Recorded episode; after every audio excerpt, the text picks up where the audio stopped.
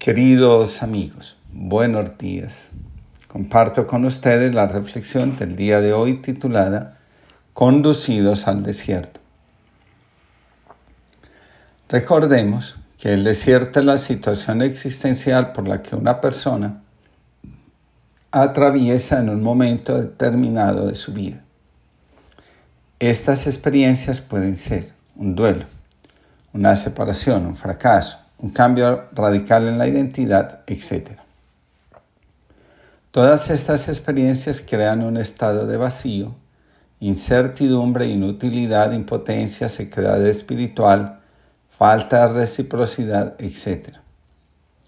En estas condiciones el alma comienza a sentirse de Dios, es decir, de algo que sustente la vida, que la colme, que la llene de sentido, y sobre todo, que la nutra y le ayude a continuar el camino con mayor claridad sobre el propósito y sentido de la existencia.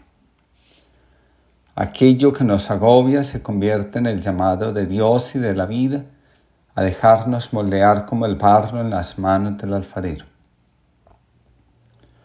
Cuando nos quedamos atascados en el dolor que puede llegar a producirnos una separación, un menosprecio, una humillación, aparece el Espíritu Santo, el Consolador de las almas, para conducirnos al desierto y guiarnos a través de él hacia un encuentro verdadero e íntimo con nosotros mismos y con Dios.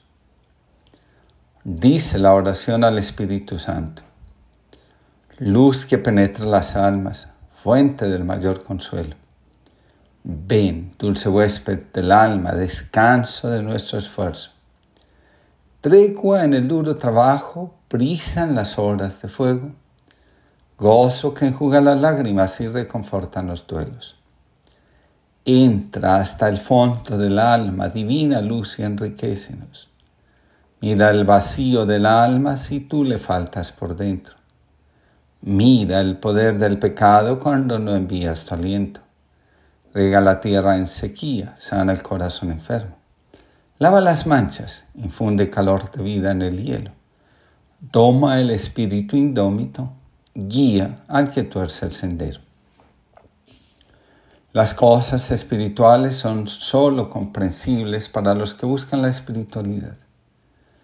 Las palabras del Evangelio son palabras vacías y sin sentido para quien en su corazón decidió que hay cosas más importantes que escuchar a Jesús, dejarse formar y guiar por él hacia Dios, hacia el destino.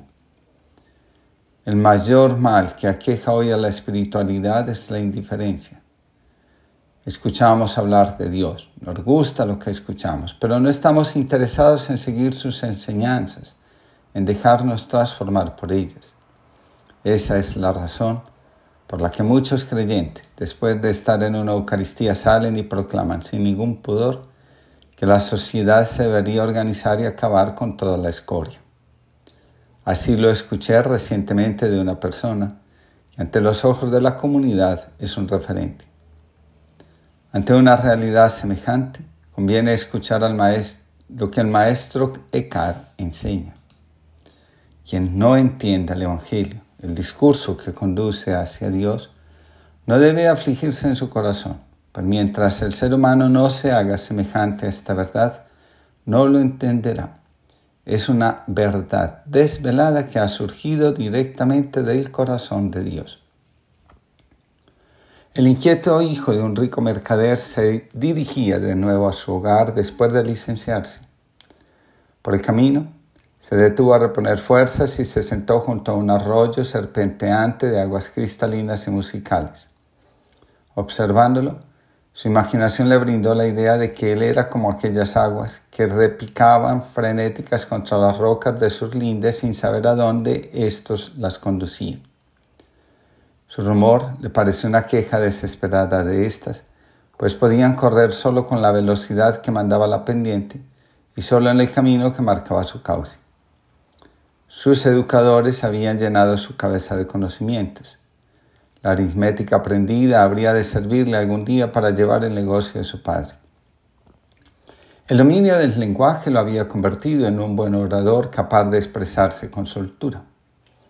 La lectura de los viejos sabios Le había proporcionado respuestas a cientos de problemas cotidianos, tanto triviales como complejos. El disfrute de las artes deleitaba sus sentidos, enriqueciendo su alma. Y sin embargo, allí, absorto en aquel pensamiento, se sintió como aquel pobre arroyo, acaudalado en conocimientos y a la vez preso de un cauce. Y decidió entonces que no quería ser como él. Decidió que quería ser como una corriente en el océano, libre de cauce y pendiente, libre para viajar con el rumbo y la velocidad que solo él decidiera. Tomó de, de nuevo camino, pero sin dejar esa idea atrás, y empezó a preguntarse qué era lo que le podía faltar en lo aprendido para dejar de cerrar arroyo y convertirse en corriente. Llegó a casa cuando el sol ya tocaba tierra por el oeste y ni siquiera la fatigosa jornada de viaje había borrado esta pregunta de su mente. Al despertar al día siguiente se dispuso a visitar a su amado padre. Por el camino hacia el salón donde éste le esperaba impaciente, notó en todo sirviente con el que se cruzó un ademán de respeto desconocido. Todos lo saludaron con su nombre y no con el tratamiento que solía dar a los jóvenes ricos por aquellos lugares. Aquello le hizo sentirse incómodo de tal manera que fue inclinándose ante cada uno de ellos diciendo: «No merezco tal honor, soy arroyo y no corriente, tan solo arroyo». Los sirvientes sonreían por tal ocurrencia sin tener, por supuesto, remota idea de a qué hacía referencia su joven amo. Y su confesión, aunque incomprendida, le hizo sentirse bien. Y empezó a correr, repitiéndolo sin cesar en voz alta: «Soy arroyo y no corriente». El abrazo de su padre también le resultó extraño. Lejos de sentirlo carente de afecto, le pareció solemne y ceremonial. «¿Qué pasa, padre?», preguntó el joven con sorpresa. «¿Por qué tu abrazo no es el de siempre?». «Es el orgullo que me provocas, hijo, que no me deja apretar más los brazos», respondió el padre visiblemente emocionado. «Ayer me visitó el gran maestro y me dijo que tú eres el elegido de este año. Irás a conocer al viejo sabio». Era tradición en aquella tierra que los maestros escogieran, de entre sus discípulos licenciados, aquel que consideraran había aprovechado con más éxito sus enseñanzas. El premio era ir a conocer al viejo sabio, maestro de maestros, erudito entre eruditos. Se decía que si una pregunta tenía respuesta, él la conocía.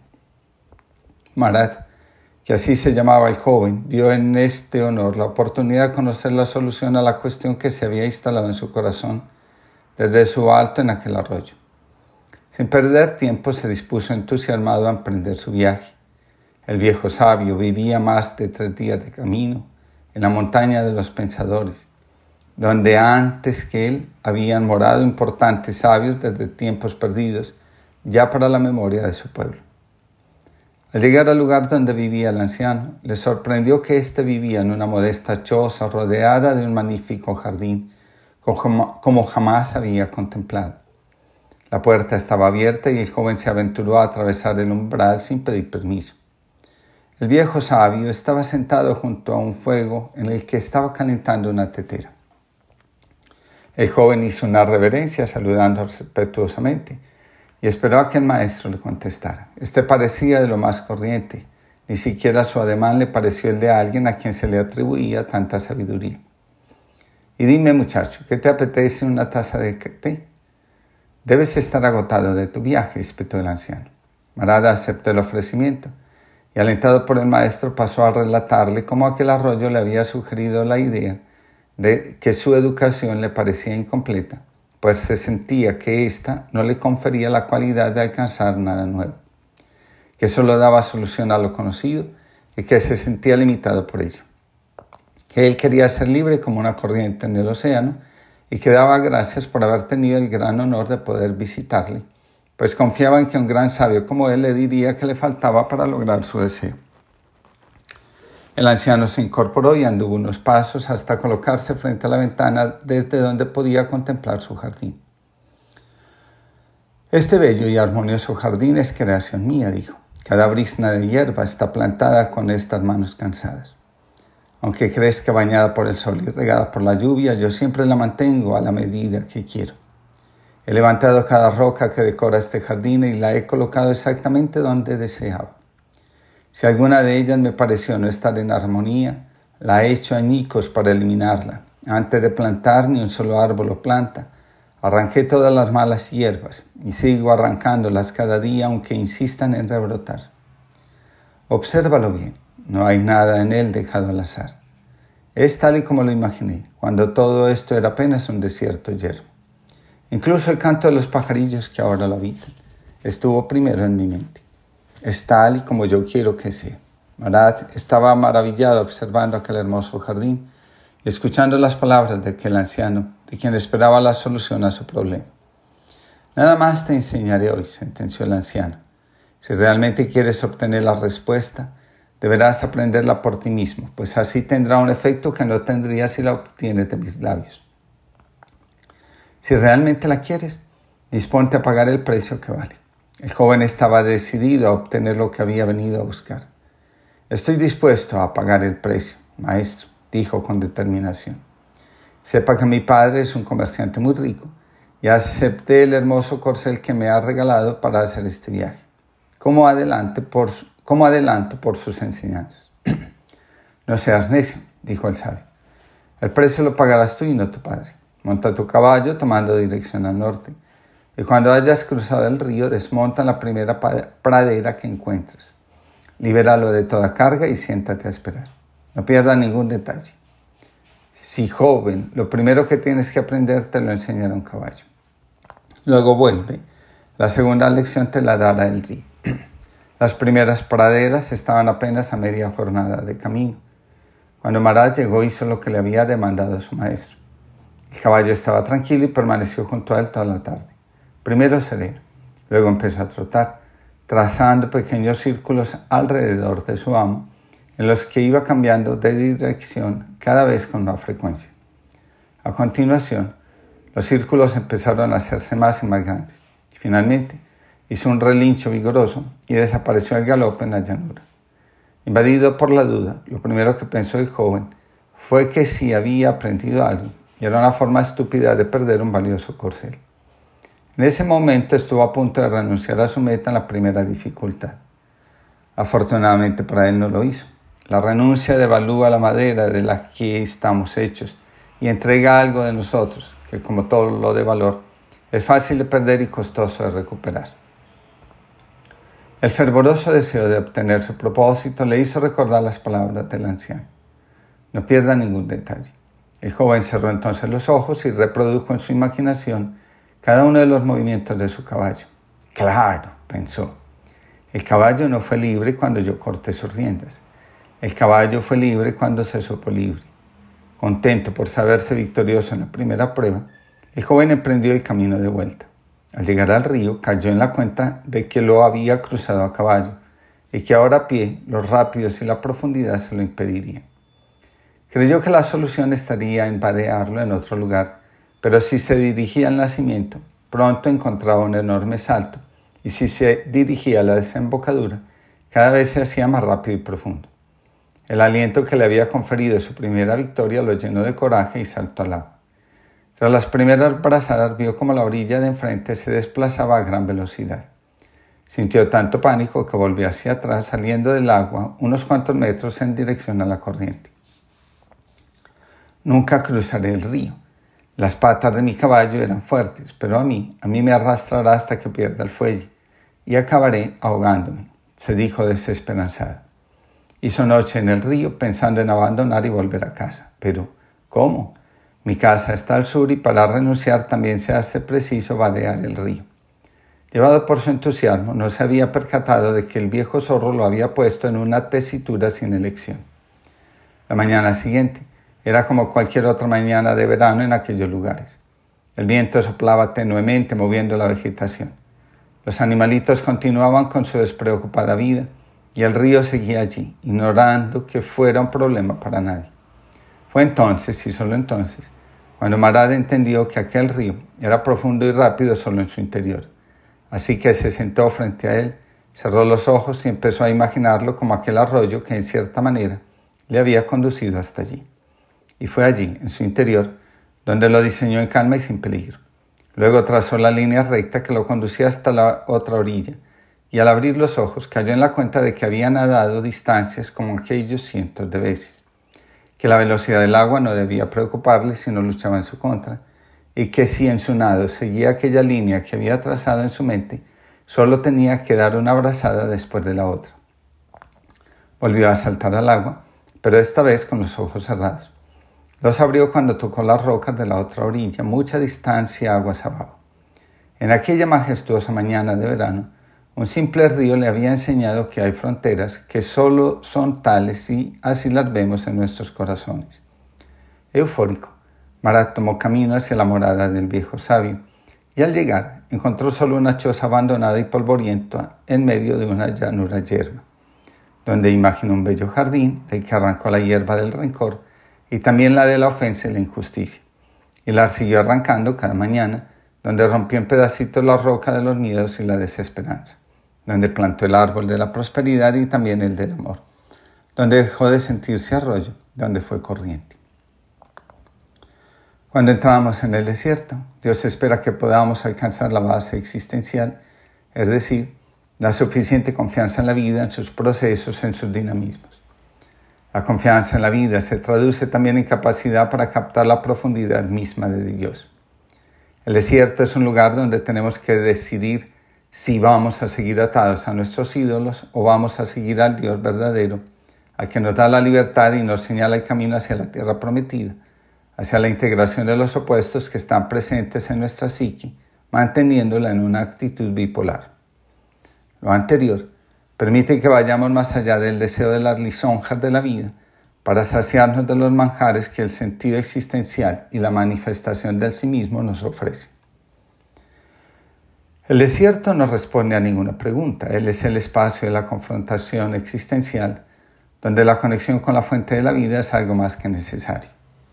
En el desierto somos conscientes de cómo hemos intentado llenar nuestros vacíos, las viscosidades de la vida con becerros de oro. Donde la confianza en Dios y en la vida fracasan, aparece la tentación de fiarnos de la fuerza y protección que otras fuerzas, la mayoría de las veces contrarias a Dios, nos ofrecen. Cuando no asumimos la tarea de dar orden a nuestro mundo emocional, el desierto se convierte en un paraje amenazante donde no solo corremos el riesgo de perdernos, sino también que podemos encontrarnos con la muerte. En el desierto, Dios se ofrece como el pan que nos alimenta, el agua que calma nuestros anhelos, la nube que nos protege, la luz que nos ilumina y guía. En el desierto, Dios es todo para nosotros. Como lo dice el libro del Éxodo, Dios nos condujo solo, no hubo dioses extraños con él. Al respecto, creo que la palabra de Carl Gustav Jung resuena adecuadamente. No importa lo que piense la gente sobre la experiencia religiosa, lo cierto es que quien la tiene posee como inestimable tesoro algo que para él es fuente de vida, de sentido y de belleza, haciéndole ver el mundo y la humanidad con un brillo nuevo. La forma como vivimos el desierto nos revela la profundidad de nuestra vida interior y cuál es la fuente de la que a diario bebemos para calmar nuestra sed de infinito. Recordemos, el desierto es nuestra realidad existencial. Una cosa es enfrentar la vida sintiendo que Dios nos toma de su mano y otra, muy diferente, adentrarnos en las crisis de la vida contando solo con lo que podamos hacer por nosotros mismos. Abordar el desierto desde la experiencia religiosa permite al peregrino o caminante salir de sus propios límites y adentrarse en la realidad con una actitud diferente a la acostumbrada en la vida cotidiana. Cuando el encuentro que se realiza con Dios en el desierto se hace desde la generosidad y la entrega, permite que podamos vivir la vida desde la plenitud que nos ofrece el amor. Nunca dejes que creamos que ya sabemos cuánto nos has amado, cuánto nos amas y cuánto amor podemos intuir que nos queda por recibir de ti. Fran Delgado. Que tengamos una linda jornada.